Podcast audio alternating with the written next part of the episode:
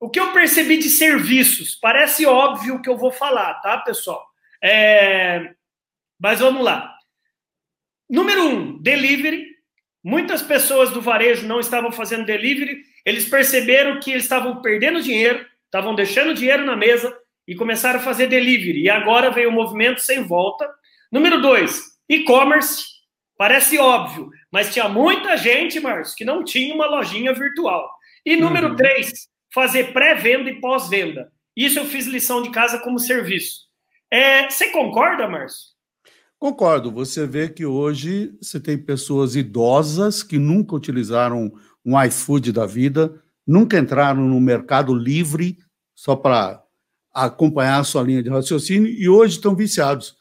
Né? Estão com preguiça de sair para mandar vir duas esfirras, está comprando no Mercado Livre algo que puta, vai entregar amanhã. Hoje o Mercado Livre, a Amazon estão com um sistema de delivery excepcional, rapidíssimo, dá menos trabalho e é mais barato muitas vezes do que ir numa loja presencial.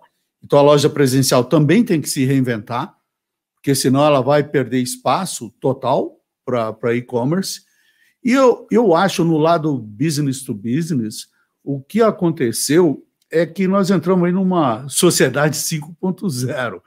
Então, o que quer dizer o quê?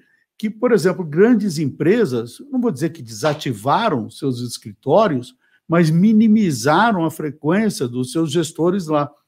Então, se o cara está trabalhando de casa e você não tem uma habilidade, não tem um, um conhecimento para fazer uma reunião virtual, seja pelo Zoom, Google Meet, Teams, ou o que você quiser, você está meio fora do mercado, porque aqui em São Paulo, pelo menos, você tem menos gente trabalhando uh, em loco, trabalhando nos escritórios, na Faria Lima, na Paulista, na Berrine, tem muito mais gente em casa.